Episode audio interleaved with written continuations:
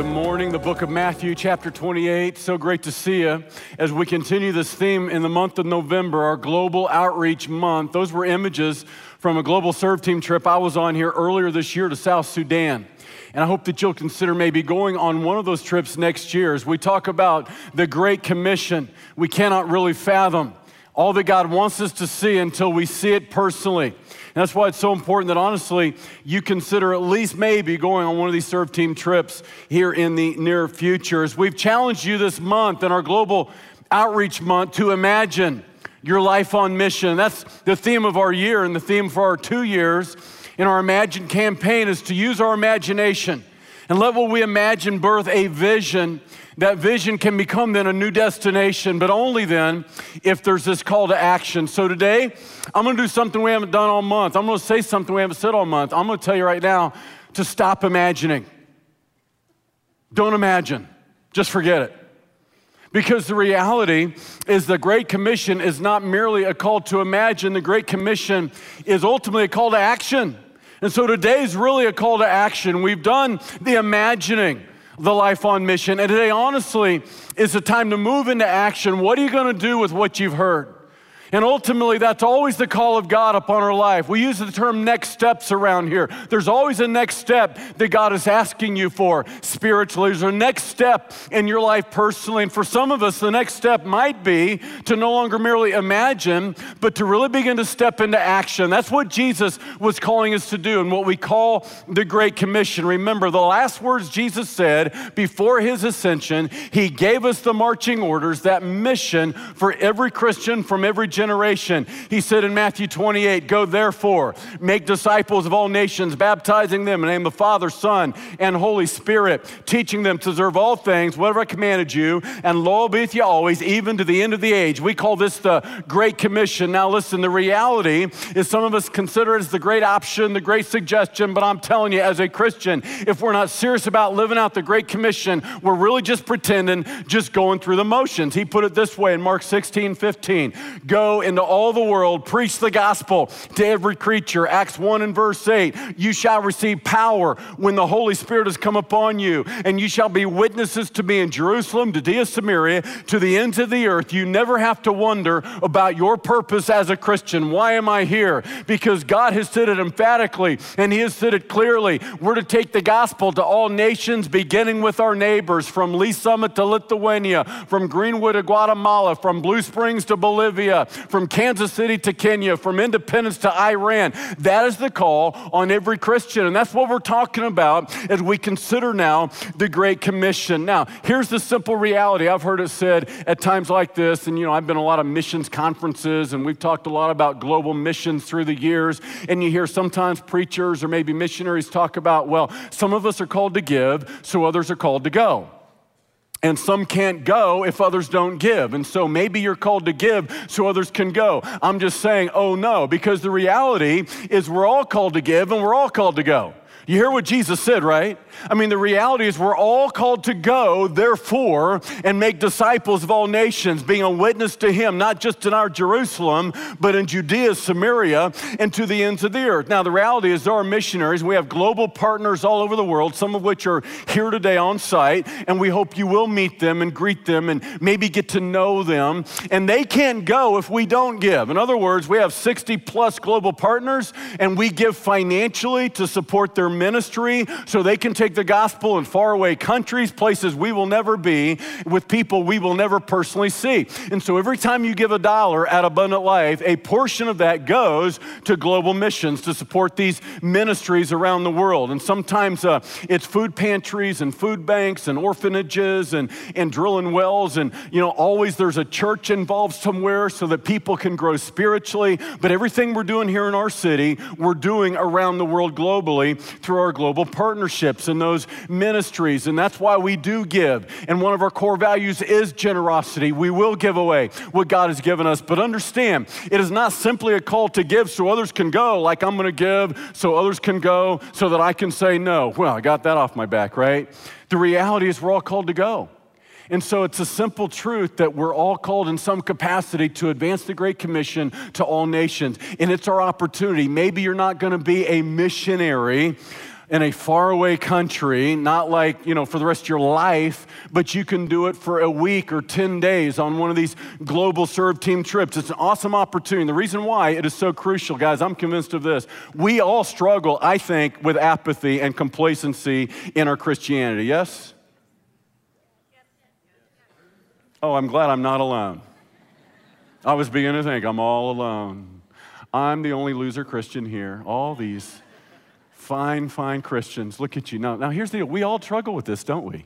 I mean, it is hard. We live in this bubble of prosperity, what we call the USA, Western society, and regardless of your socioeconomic ability, you have more opportunity than anywhere else in all of human history. So, consequently, it's just what I call we live in kind of a Disney World society, a Disneyland world in which we live, where there's so many distractions and so many opportunities for entertainment, and none of that is wrong necessarily.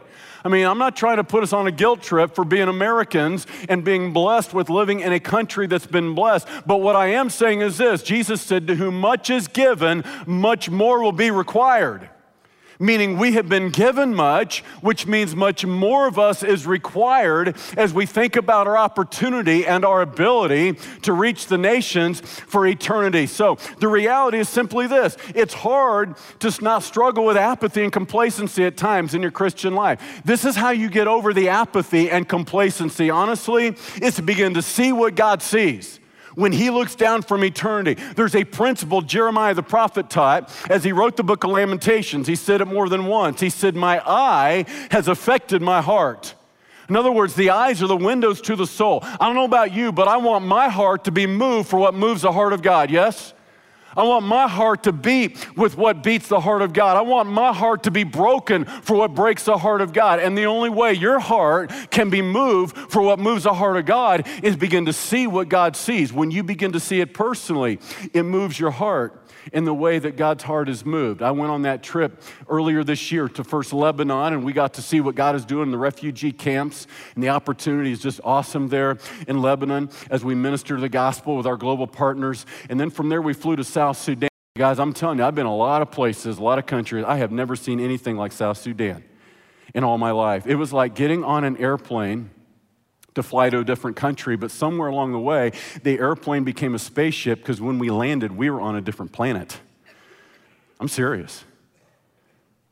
And, uh, and, and my eye affected my heart from having been there.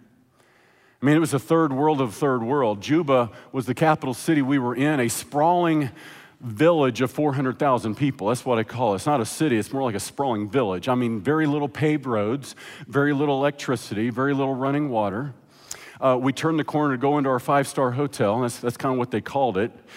But obviously, the standards for five star there is a little different than here. Because as we turned the corner, it was like driving to a prison compound. I mean, it's behind walls and razor wire, and that's just the world they live in there. I mean, it's kind of a, it's a military state, state of anarchy. Whoever has the most guns wins. And, and that's the, the, the place the church is there. But there's this thriving church there, and God is moving there. Listen, people are coming to Christ there, and it's remarkable. Now, I shot this from my iPhone. I want you to see what I saw because I want my heart to be moved for what moves the heart of God. I'm telling you, God's heart is moved when he sees South Sudan.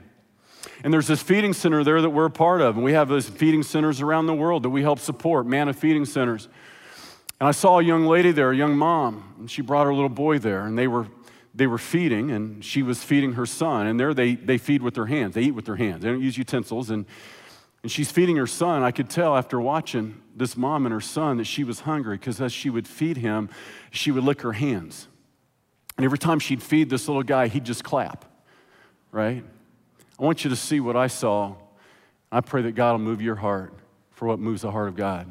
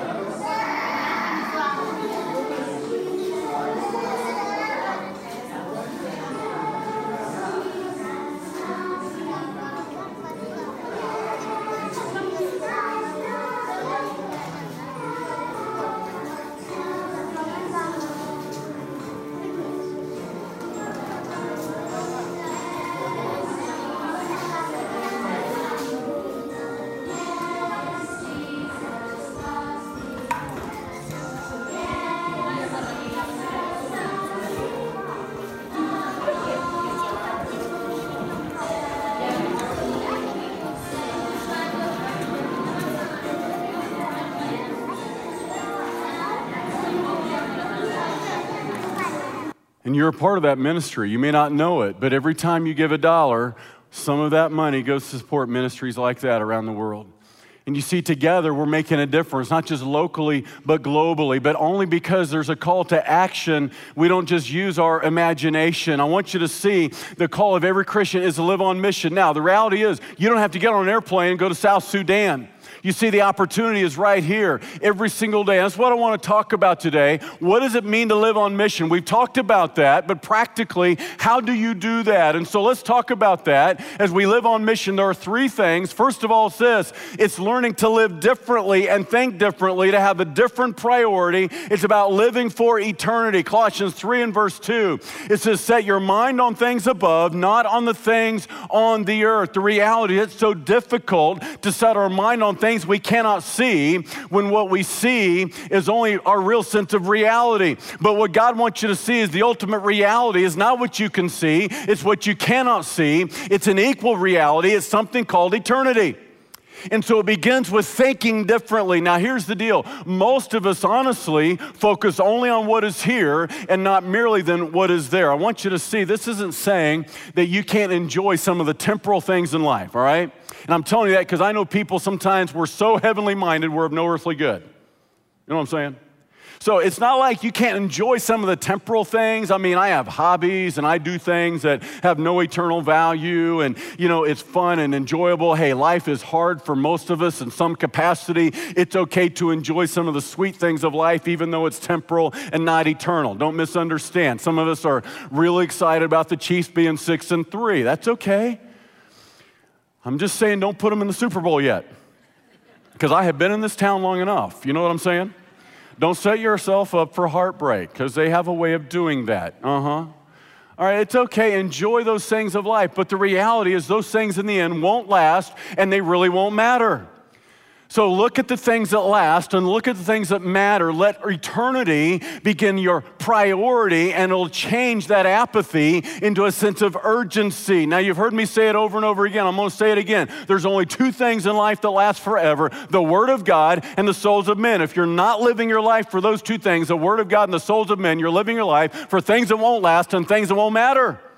And so, as we think about living for eternity, it's about investing my life in things that last forever instead of those things that really, in the end, don't matter. And most things in this life really don't matter because they will not last forever. 1 John 2 15, love not the world, neither the things that are in the world. If any man love the world, the love of the Father is not in him. And all that is in the world, lust of the flesh, lust of the eyes, and the pride of life, is not of the Father, but of the world. And the world is passing away and everything in it.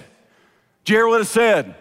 The world is passing away and everything in it. That means anything attached to this world is dead, dying, or will decay and one day fade away. Anything you can touch, anything you can hold on to, you will one day lose.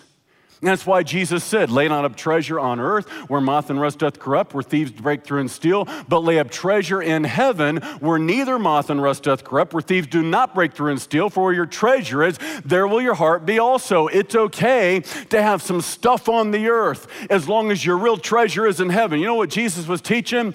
Because anything tied to this earth, no matter how great the treasure, will one day rust, decay, and fade away if it doesn't get stolen first. I mean, I should know. I'm like a magnet. This has happened to me three times now in my adult life, all right? I've been broke into twice in my home. And uh, a couple Sunday nights ago, I come out from eating in a restaurant here in Lee's Summit, and my truck's been broken into. Shattered the glass out of it, took some really valuable stuff on the inside of it. I thought about this very verse where Jesus said, Treasure on earth, where moth and rust corrupts and where thieves break through and steal. I thought of that very verse. So I looked at my truck and it's shattered window and stuff is stolen. I thought to myself, Lord, just one time, just one time, please let me catch them in the act.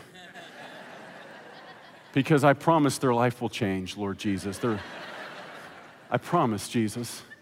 If I can just catch them one time, I, because I am a missionary minded, gospel driven individual, I promise I will introduce them to Jesus. I will.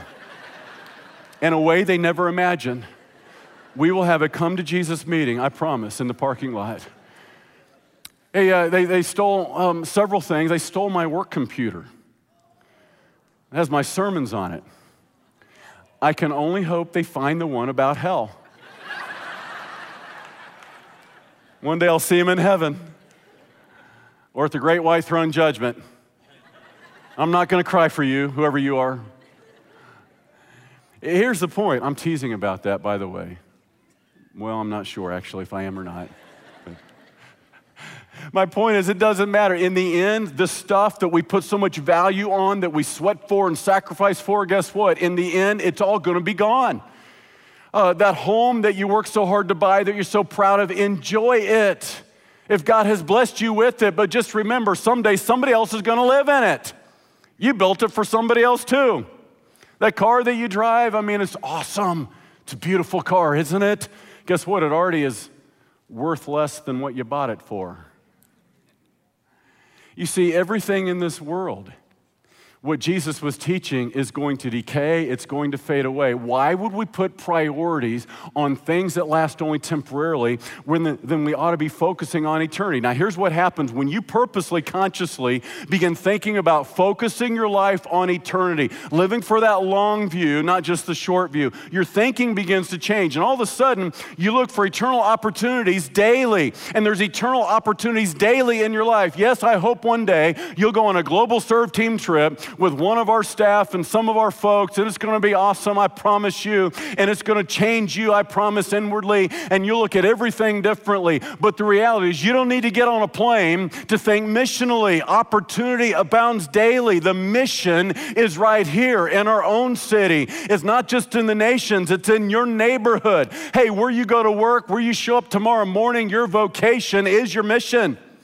And all of a sudden, you begin realizing that all the people in your life that you meet, friends, family, and strangers, are there purposely, providentially, not accidentally.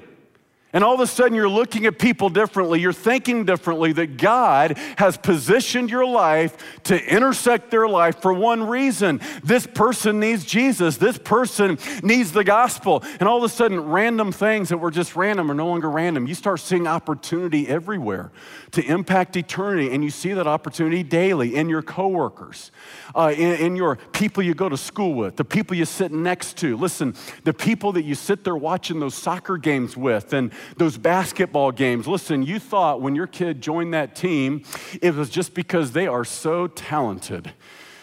Yes, they're talented, but that's not the reason they are on that team. Guess, guess what? There are people on that team, other families, other moms and dads that you sit there with all summer long who need Jesus. You see, it's never just about baseball, it's never just about soccer. Your education, where you go to school, you thought it's just about education. No, it's about a mission because God is bringing about an intersection, your life and somebody else's life. Your vocation is not just about vocation, that is your place of mission. And when you begin thinking through that lens of eternity, you begin seeing open, doors of opportunity then, and you see them daily. Where you check out, let's say at QuikTrip or Price Chopper, it's not just about groceries. I mean, all of a sudden, that clerk, you realize that's a human being with a human soul, and God has positioned you there at that time. And just maybe, not always, but just maybe, there's an opportunity to speak a word of hope or truth or some spiritual God seed to deposit into their life. Every time I go to the restaurant, well, not every time, that would not be true, but a lot of times is what I do. Is I'm ordering my food and we're about to pray. Uh, I'll ask the waitress, hey, we're about to pray for our lunch. Can we pray for you today? And all you're doing there is putting a little God seed, a little God thought in their heart, a God awareness, right? And uh, I have never had one waitress, not one waiter, one time has ever said, No, please don't pray for me. I'm, I'm offended you would even ask. They don't do that because they want a big tip. I mean, they're on their best behavior. So if you do that, just make sure you give them a big tip, right? Because you represent Jesus. Make Jesus look good. You understand what I'm saying? We ought to be the best tippers. We ought to be the most generous, I think, of anyone as Christians. Now, here's the deal you need to see things differently. Nothing happens just randomly. Nothing happens merely for the temporal, it is for the eternal. Uh, dear sweet lady in our church, Judy Salins, gave me a voicemail, called me a couple of weeks ago. She had one of these God stories, and she just wanted to share it with me to encourage me. I hope it encourages you, and I think it illustrates perfectly what it means to live for eternity. Listen carefully.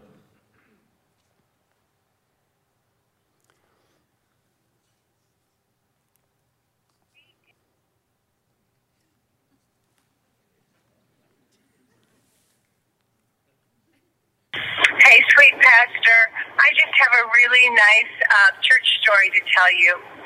There was a lady in in uh, Kohl's buying some clothing, and there was one of our ladies from our church standing behind her. And no, I don't know who that lady was. No one knows.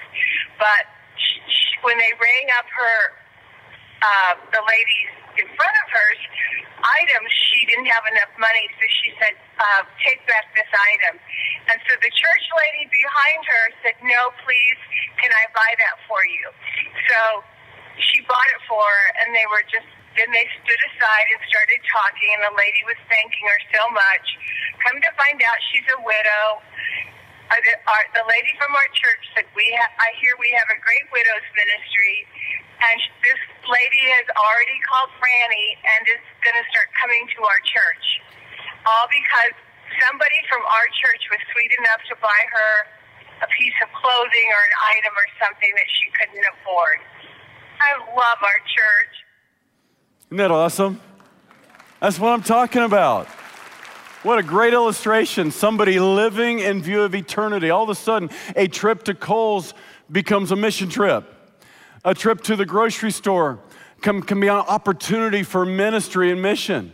If you're thinking eternally and living for eternity, all of a sudden you see opportunity, and it's no longer just about going to Kohl's to get a new sweater. And God positions your life perfectly for that opportunity. And I want you to see that opportunity daily. Everything begins to change when you have that lens of eternity. Now, what that means is you start to love people passionately. You love what God loves. And this is what Jesus meant in Matthew 5 16. Let your light so shine before men that they may see your good works and glorify your Father which is in heaven. What is the light that we have to shine? It's the love that we have for people. Let your light so shine before men that they may see your good works. This is why we put so much emphasis at our church about being living proof of a loving God to a watching world because it doesn't matter if we share it and say it. If we don't show it, they won't believe it, they'll never know it. And so, so much of what we do is about putting God's love on display in a tangible way, whether it's corporately as a church family or maybe you individually. This is why we do so much of what we do. The 502 Thanksgiving boxes, listen, that is awesome. I mean, you've made a difference in some capacity. You have built a bridge for the gospel to 502 households in our city. I got an email from Tiffany Hughes, who works in the Hickman Mills School District. I want to read this to you, okay? It says this Thank you so much for the Thanksgiving baskets. Our families have been truly blessed, have communicated their thankfulness to me here in the office. I just had a chance to talk with a mom and dad who rode several metro buses to get here to pick up their basket. They're waiting for their ride to return to pick them up and have shared how humbled and thankful they are to be able to have a Thanksgiving meal this year. Thanks for always being an active illustration of Christ's love in our community. Guys, I want you to know you make me so proud to be your pastor. Now, I know the Bible over and over says pride is a sin. So I'm so humbled to be your pastor because you're awesome. You are. That generosity you share is ultimately that bridge for the gospel, and it makes a difference not just in time, but for eternity. Most of you know we're going to build a freestanding food pantry next year here. That's one of our five initiatives that we have over two years as a church as a part of our Imagine campaign. The reason we're building a freestanding food pantry is the little modular we're using now is just not enough. It's way outgrown it. Check this out year to date, just year to date, we have given away, watch this, 228 tons of groceries to 3,800 families in our city. That's amazing. It is. It's remarkable. And I'm so honestly humbled to be your pastor because I can't be prideful about it. But you know what you mean. I mean, I am so proud. You make me so proud. You know why? Because you make God so proud. God is so proud. God, your Father, is so pleased and proud of you, the bride of Christ in abundant life. What are we doing? It's about building bridges for the gospel to our city, tangible ways of expressing God's love in practical ways. Because when you live for eternity, you will love people passionately. This is what the Great Commandment and the Great Commission, how they work in tandem. The Great Commission is what we say, but the the great commandment is what they see. The great commandment puts God's love on display, and it's not nearly then as, as emphatic related to what we say. See, if we just say it, people will never see it. That's what Jesus was teaching. When he said, Let your light so shine before men that they may see your good works and glorify your Father which is in heaven. Now, we have an awesome opportunity. Why do we do the things we do? This uh, carnival we do every September. We're about to do this polar party here in a couple of weeks, December the 2nd. And let me tell you why we do the polar party. This is going to be an awesome opportunity to invite friends and family. Now, here's the deal the carnival is not just for us. This polar party is not just for us. Here's the deal for me to have a Merry Christmas, I don't need to have a polar party, all right? I'm, I'm good without it.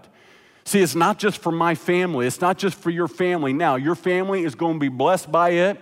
We're going to have reindeer. We're going to have wagon rides. We're going to have uh, we're going to have a magic show in here with a gospel presentation. Uh, we're going to have all types of opportunity for fun. There's going to be an ice skating rink out there. But here's the deal: if you don't invite people who need Jesus, it's going to be a flop because it ain't just for fun. And so these are the reasons we do these types of events. These are on ramps for you to use to invite friends and family that don't know Jesus. Here's the deal they may not come to church with you, but they just might come to help their kids have some fun.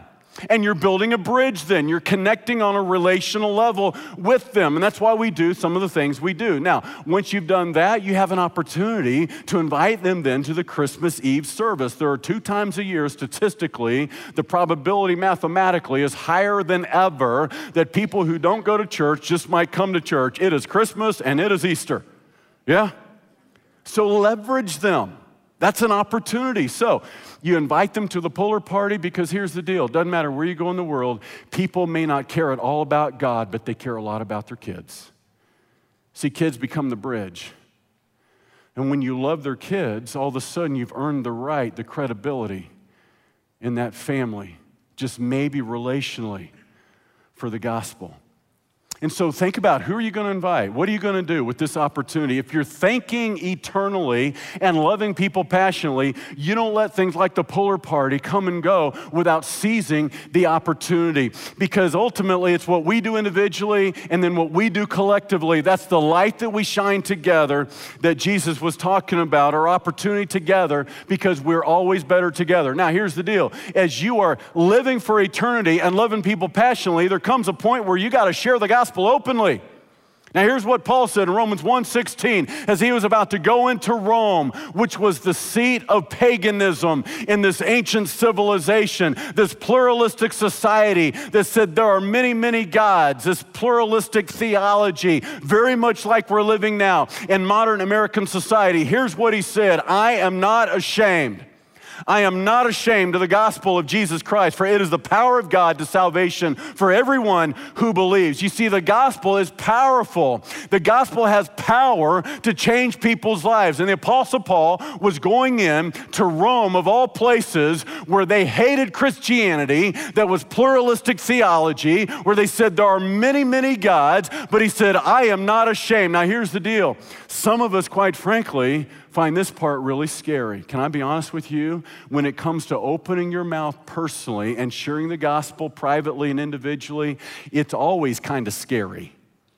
Can I admit this to you? Even for Pastor Phil, when I get ready maybe to share openly, privately, eyeball to eyeball with somebody, there's always a tinge of fear there, always. You say, Well, Phil, how do you get over the fear? Because I'd love to share. Yes, I have friends and family that need the gospel, they need Jesus. Man, I, I do want to live missionally and I want to live for eternity and I do want to love them passionately. And when I have the opportunity, I, I do want to share the gospel openly. Uh, but I don't know how I can because there's always that fear factor. Okay, here's how you get through the fear factor. I'm telling you personally, how you get through the fear factor is you open your mouth and start talking. Because when you do open your mouth and start talking, the promise of Acts 1 and verse 8 kicks in. You shall receive power when the Holy Spirit has come upon you to be witnesses of me in Jerusalem, to Judea, Samaria, and to the ends of the earth. All of a sudden, the power of the Holy Spirit starts pouring out of you. You don't get it until you need it. And all of a sudden, you're saying things you didn't know you could say, and you're doing things you didn't know you could do, and you're going places you didn't know you could go. All of a sudden, you're living a super supernatural life instead of a natural life. And this is how you overcome the apathy and complacency of modern Christianity. You start living for eternity and loving people passionately and sharing the gospel openly. I'll promise you're not living in apathy and complacency because you're living missionally and all of a sudden you're sharing the gospel with people personally and God is changing lives. The gospel is powerful to change lives and the Holy Spirit of God within you is powerful. That word is dunamis, power, from which we get the word dynamite. Here, there's dynamite power inside each of us to affect the lives of others in a way that will last forever, but only if you open your mouth and start using it. And so this is what you do. And it may take years and years, honestly. It may take days, weeks, months, or years to get to this point with somebody in your life, friends or family especially. But as you have focused on eternity, you have loved them passionately, you have built credibility now to have a conversation with them. Does that make sense? And now you're going to leverage the credibility that you have relationally to have a real conversation spiritually. Now, a lot of people think, I don't know how to share the gospel. I would if I could. I don't know what to say. I'm going to give you the simple ABCs of how to share the gospel. The ABCs of how to become a Christian. It's simple as A, B, C. All right, you ready? Here it is. First of all, they have to admit they're a sinner uh, as you begin to share the gospel with someone, they have to understand that they're a sinner. They have to admit they're a sinner. And this is part of the, you know, part that, that our society doesn't like, our culture doesn't like. You know, we live in a society that doesn't really believe in sin. There's no such thing as sin. I mean, quite frankly, every man does what is right in his own eyes, and that is why it is so easy to talk about the love of God but you can't really understand the love of God until you understand the holiness of God, that God is so holy, He cannot tolerate any sin. And so, what that means is we have to first recognize that I am sinned, and because I've sinned, I'm separated from heaven. I'm separated from Him. Romans 3 and verse 10 there is none righteous, no, not one. All have sinned and fall short of the glory of God. Now, as you have this conversation with some friend or family or coworker, I don't mean, you know, pointing your finger at them and saying, you're a sinner and when you die, you will fry. That's not what I'm talking about. I'm talking about having a conversation and bringing awareness to their sin. You know how you do this? By pointing to your sin. You can, you can bring awareness to their sin by simply admitting your sin. The most powerful thing you have is your story personally, what God has done in your life. And so you connect with them relationally, not by talking down to them, but by simply talking to them. You want them to admit their sin, they're going to have to if they're going to have salvation. Start by admitting your sin.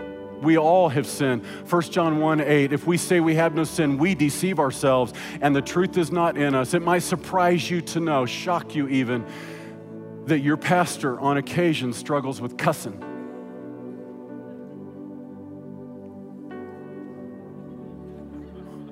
There, I admitted it, I said it. Now, I was honest with you, so I hope you can be honest with others now too.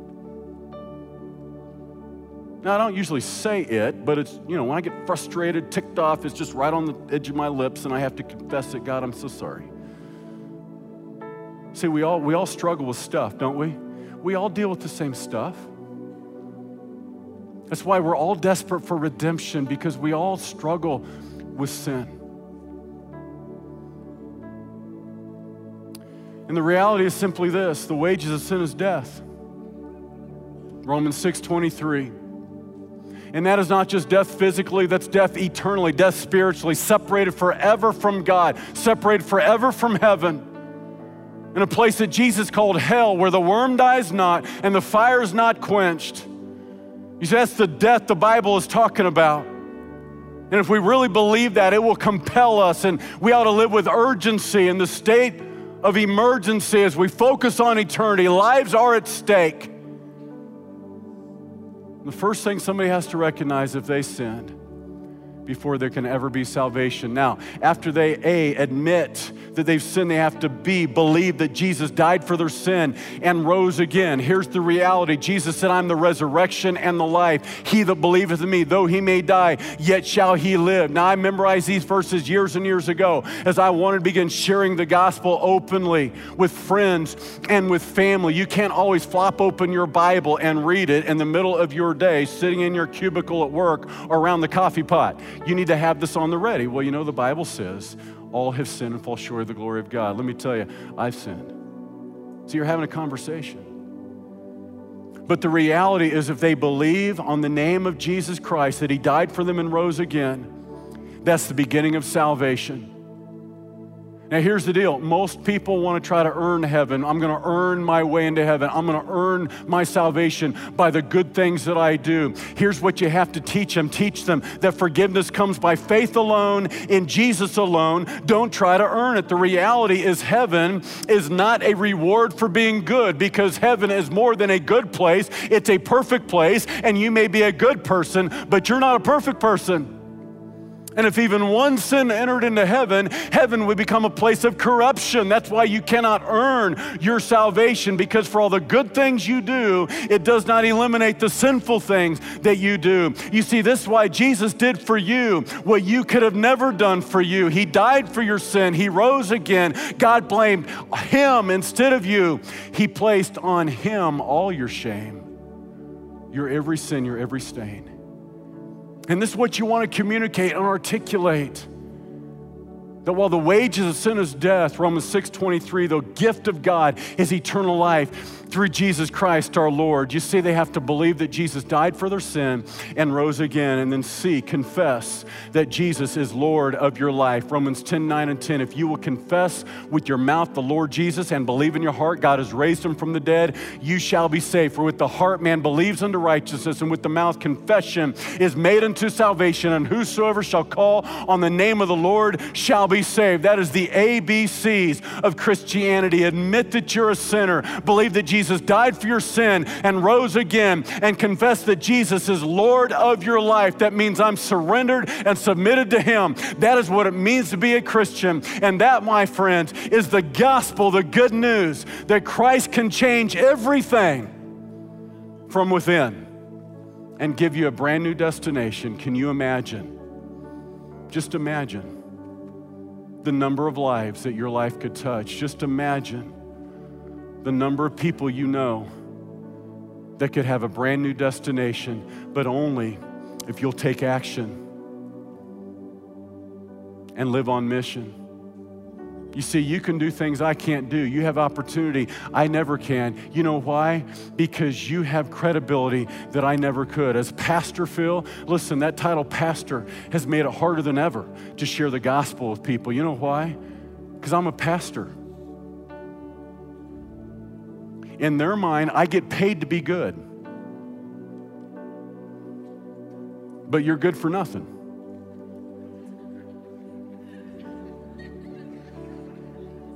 They don't expect it, they'll never see it coming. And you have a sphere of influence in your life that God has given you. Influence I will never have with people I will never know. What will you do? And how will you live? Let's pray together. Jesus, I pray that every person here would see the opportunity, the opportunity to impact eternity, to live for the things that matter, for the things that really, really last forever. I want to stand with you. I want to sing. I want to sing to the King before we leave. Let's worship Him together. Would you do this with us? Spirit of God,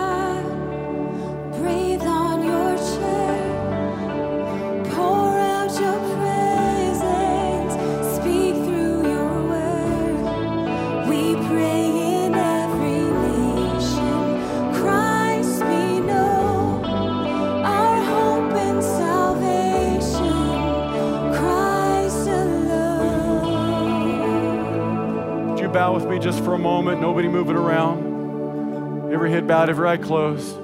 Occurs to me that just maybe somebody here, maybe two or ten or who knows, You know, your next step is not to share Christ, your next step is to receive Christ. You've known religion, but you've never known the joy of redemption. I'm gonna pray a prayer of faith right here. You can pray with me right where you stand. Quietly, God will hear your prayer. He'll forgive your sin. There's any shred of doubt, any shadow of doubt whatsoever of your destiny eternally, then how about today? You pray this with me. and God will forgive you of your every sin.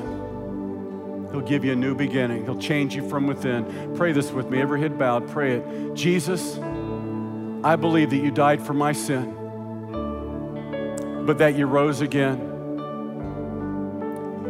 And I confess my sin. And I ask you to forgive me of my sin. And I thank you that you died in my place that you're alive today. And by faith, I receive you as my Savior. And I confess you as Lord of my life. Now help me follow you all the days of my life until I see you. Help me now to live out practically everything you've written about me from eternity. And I thank you most of all for the blood of Calvary. In Jesus' name, amen. Would you give him glory with me? Praise him, would you? He's worthy, isn't he? Hey guys, I've got a book I want to give you. If you prayed that with me today for the first time, if you'll come this way as everybody's walking that way, we have a little book we want to give you. The next steps. Where do you go from here? A pastor, counselor will meet you at this platform. We love you very deeply. I hope you have a really, really happy Thanksgiving. God bless you. God go with you.